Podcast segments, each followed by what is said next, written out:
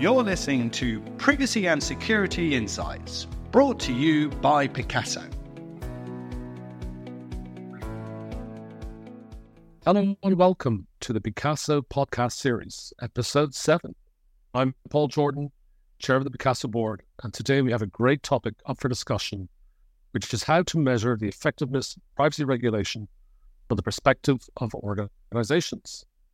I'm delighted to take up this conversation with Steve Wright, board member of Picasso and CEO and founder of Privacy Culture Limited. And please note that Steve has also written a great paper, a great accompanying paper on this topic. So if you haven't read it yet, you can ac- access the paper through our LinkedIn page or website. So welcome, Steve. Thank you, Paul. I'm delighted to be here. So let's get mm. straight into the nitty gritty of the subject.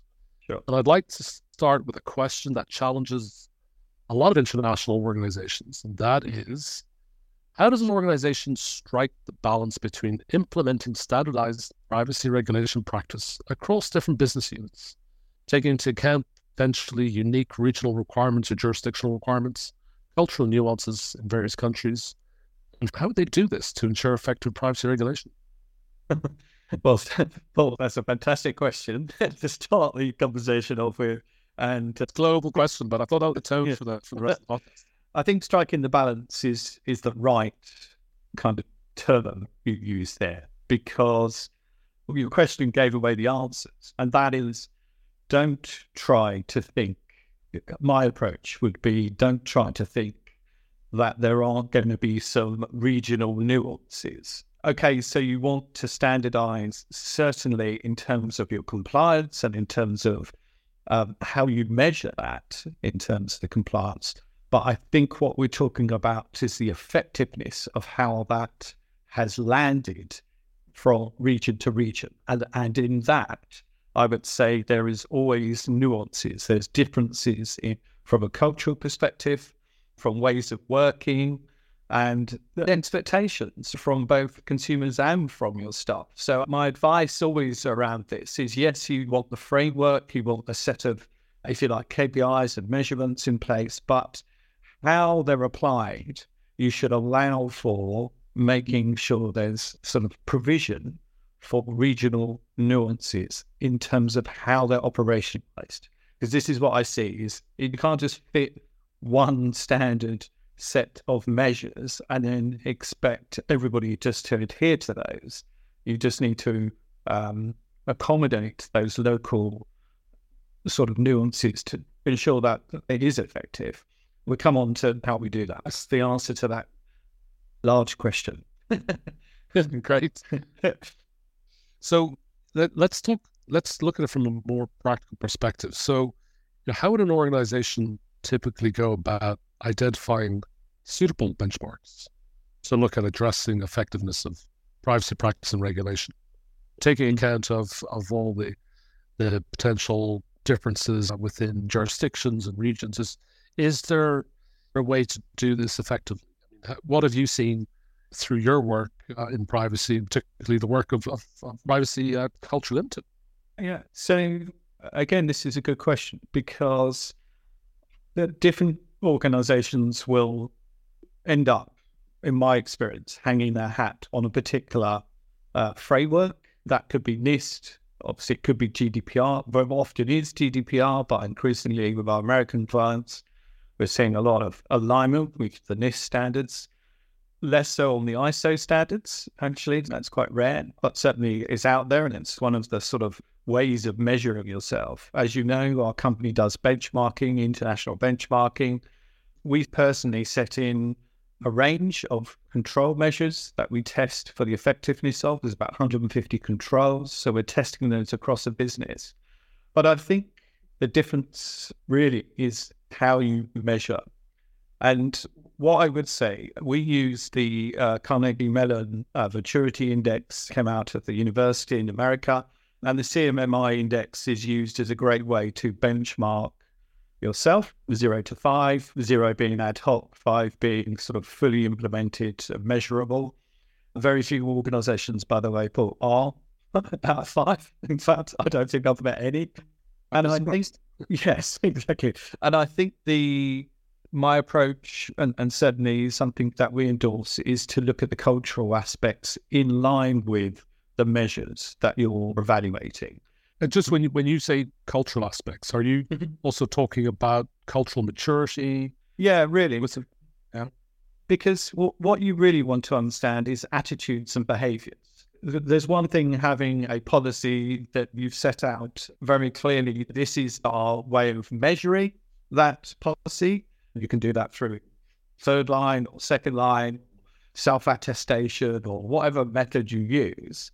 Mm. But I would strongly endorse that you look at the cultural aspects because really what you want to understand from the staff is what are their barriers to entry, if you like, what's stopping them from under from following this procedure or following that process for say DPIA. So so to measure that, you need to understand attitudes and behavioural and you need to appreciate cultural differences. So it's almost too binary to say, okay, here's a benchmark. Let's just look at this from a CMMI index perspective, or let's look at this from an effectiveness. You need to be considering the people aspect when measuring how this is working because you're almost, dare I say, you're deluding yourself. If you think by creating these policies and procedures, people are instantly going to follow them, yes, you, you're going to then argue, well, we've done training, but training is not enough, I would say. And you need to understand if you're helping them, empowering them to really appreciate why these controls are there and why they need to be effective. So I would say you need to measure the culture, you need to measure the level of knowledge, you need to let, measure the the behaviors, the attitudes, and one other measure which we look at is perceived control. So that's the difference between kind of is this my responsibility or is it somebody else's? And that's a really good one to measure because lots of people think, oh, it's okay, I've got a DPO or a CPO. that's somebody else's problem. When actually what you want is people to feel empowered, people to feel accountable and responsible. So it's- really about bridging the gap between what is effectively privacy on the books and privacy on the ground. Exactly. So with that, I went with that in mind. From your experience, could you give an example of where an organization has effectively used their benchmarking results to make tangible improvements, either in their data protection practices or compliance efforts? Do you, do you have a case in point where you could highlight that? Yeah, we've recently done some work with a, a large American bank, and that was looking at this area. And in particular, we dived into the area of data protection impact assessment or privacy by design, actually, at a more broader level. So the question is how effective is the measure of privacy by design or, or the control of privacy by, by design across our bank? And so, what's interesting about that is when you go into that, you start to look at um, how it's being used when a DPIA is invoked and what point in the process of change or introducing a new innovative idea, or perhaps you're about to go down the AI route and you want to t- sort of test that or build a new application. Whatever the situation is, there's some sort of invocation process.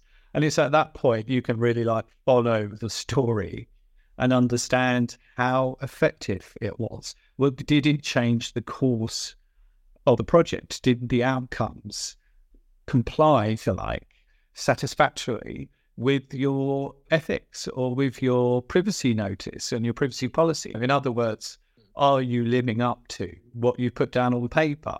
And is it working in practice? So, yeah, this bank specifically wanted to address that because they had a feeling um, that it wasn't working well. And Sure. the, the CPO is very astute, and she um, commissioned us to look at it and then help redesign it. Um, and the key to that, Paul, was around, as you would expect, communication and positioning, but also understanding at what point, if I'm working in customer services and I'm frontline, or if I'm in the back office, upstream or downstream, then at what point should I be thinking about privacy by design? And therefore, things like are, are those tools available to me? Is the knowledge there instantly accessible? Is it in an easily accessible format? Are all considerations that will be those barriers to changing people's attitudes and behaviors. And that's really what we're talking about changing people's attitudes and behaviors. And that's an important one. And when you think about the ever evolving landscape of technology and data privacy, how do you think organizations are prepared to ensure that their benchmarks remain relevant or adaptable potentially to such changes or advancements in technologies? Do you think that organizations are geared up to to address those issues? I mean, obviously, we've seen a lot happening within the digital environments, and how's that reflected in how companies are addressing the effectiveness of privacy regulation? Yeah, again, I think there's a mixed bag on this subject, and that's not withstanding the fact that obviously lots of privacy officers are, are typically, well, very often lawyers or certainly experienced in understanding the law and the changes. What I see less of is the evidence, if you like, how that law or that regulation change or technology change is going to have an impact on their organization. So I think that's partly because we're still quite a nascent industry, but I think that's also because most CPOs, DPOs that I would know are very time poor. And in effect, they're firefighting and trying to stay on top of current regulation whilst keeping a, a sort of eye on new upcoming regulation. So, in an ideal world with more time and perhaps even more resource, then I think they would be better enabled, I suppose, to look at these changes.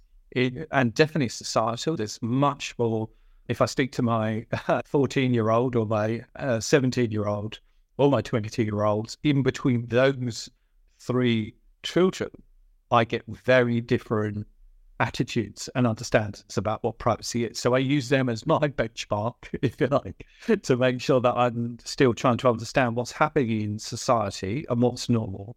And then on technology with AI and ChatGPT and all of these other advancements, there's much, there's quite a lot else going on as well. Um, I think it's really hard for organizations and CPOs, DPOs to stay ahead of that, but really to take the time out to do what if scenarios, to look at almost like horizon scanning, to look at what does the AI Act mean for me and my business? What does the DSA mean for me and my business, if that's appropriate? Or I'm a third processor rather than a controller. So how is this going to trickle down through the supply chain? What can I be doing now to prepare myself? So I think to answer your question, I think it's really hard. And I think the benchmarking aspect is about, I suppose, it's almost like brave enough, really, to, to actually evaluate yourself and compare yourself on a year by year basis. To even do that independently is maybe perhaps a step too far for most organizations. But I strongly endorse anybody who's willing to benchmark, use a particular standard to benchmark themselves, even if they do that internally, and to track that, to track against that benchmarking so they can see. And as I said earlier, what are the cultural changes that that they're seeing as a result of new privacy ways of working or new privacy policies or data ethic principles? What are they seeing actually working operationally in the field? That's the question. I think that's that's great insight, Steve. And I think with the increasing challenges facing organizations, I guess it's important to highlight the significance of cross-functional collaboration within organizations. Mm-hmm. It's not just about legal and risk; it's also about business functionality, having a good understanding of the intersects with technology. Yeah, and when that comes, that's obviously going to be very critical to accurately measuring the effectiveness of privacy practice within organizations. And in your experience, are you seeing an increased? We've we've talked about this over the years, mm. uh, where privacy functions have felt particularly siloed in some instances. Are you seeing a, a more a stronger embrace of uh, that cross-functional collaboration within organizations through your experience? Mm-hmm. Yes, in, in, in a short answer. Certainly, what you just said about the cross collaboration is critical in my experience, having been a CPO and a DPO for large dispersed organizations. This is all about communication. If you like, you can lead the horse to water, but it doesn't necessarily mean it's going to drink it. So there is an aspect to all of this which is heavily collaborative, heavily about communication, and the key word for me is enablement. So, how do you enable your business? And I think, how are you materially reducing the level of risk? That's a good question to ask yourself. How are you improving on where you were last year? Is another question. And really, how are you empowering your business? Certainly from a trust and perspective, but how are you really empowering the people on the ground who are client facing or who are customer services facing? How are you making them feel more confident about what they do with the data on a day to day basis? And those are the kind of measures that I think you really start to uncover whether or not your privacy program is working effectively and whether or not you've operationalized this, you've embedded it into the business, and the business are really starting to see benefits. Thanks, Steve. I think that's a great note to finish on enabling business, empowering your people and your staff. So, thank you so much for those insightful uh, remarks today. It's been a real pleasure talking with you. Thanks very much. Thank you.